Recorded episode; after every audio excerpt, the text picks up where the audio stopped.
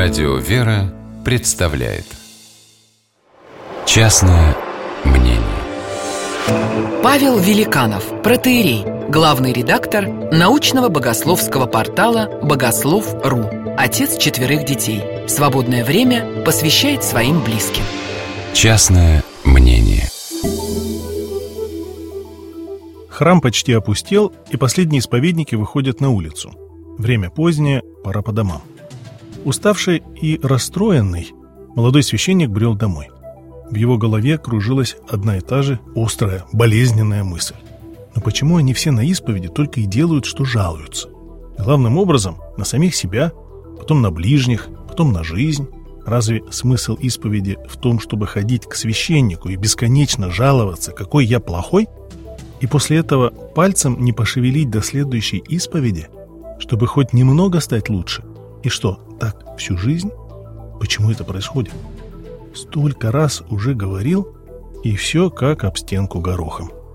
Батюшка был монахом, но жил не в монастыре, а в приходском доме. В столовой был накрыт ужин. Круглощекая Марина, новая повариха, заметив батюшку, поспешила к нему. «Батюшка, вы меня простите, я снова весь ужин испортила».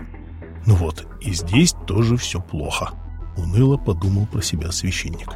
Кабачки пережарила, суп не досолила, котлеты переперчила, а компот совсем не удался. Батюшка с грустью смотрит на иконы, крестится, читает молитву, садится за стол. Что делать? Все равно другого ничего не предложат. Будем есть, что дают. Только попробовав суп, он понял. Такого вкусного супа он давно не ел. И посолен он в самый раз.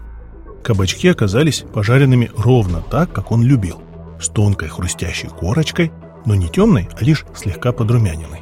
Да и в котлетах перца было столько, чтобы аромат трески подчеркнуть, но не перечеркнуть. А компот, ох, какой же это был наваристый, с целой гаммой вкусов, рубиновый напиток, словно марочное вино. «Марина, спасибо вам большое, все очень вкусно, вы отлично приготовили». «Батюшка, да я знаю, вы меня просто утешаете, вы слишком добры ко мне». «Да ну что вы, правда очень вкусно». «Нет, простите, могло быть и лучше». Батюшка призадумался. «Марина, я, похоже, начинаю понимать. Вы говорите, что все невкусно, чтобы я ничего не ожидал, и для меня было приятной неожиданностью узнать, что ужин великолепен». Повар недоуменно повела плечами. «Ну, если же вы будете каждый раз меня хвалить, я зазнаюсь и начну совсем плохо готовить. Разве не так?» И тут батюшку осенило. Так вот оно что.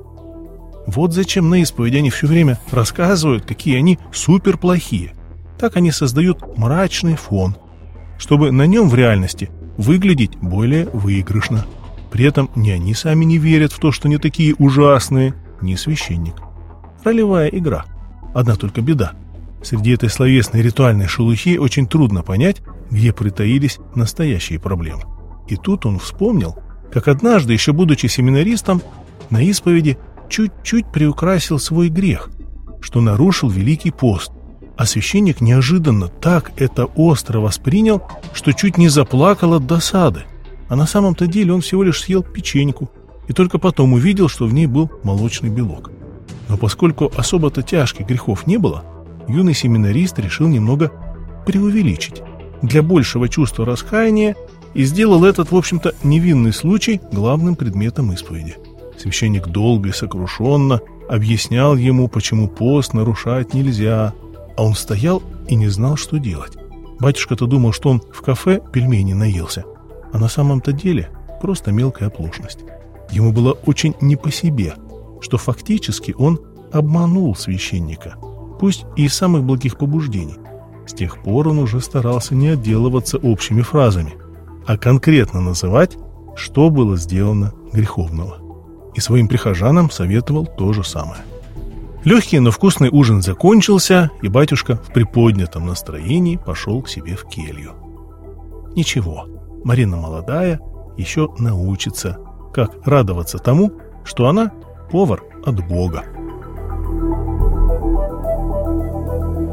Частное мнение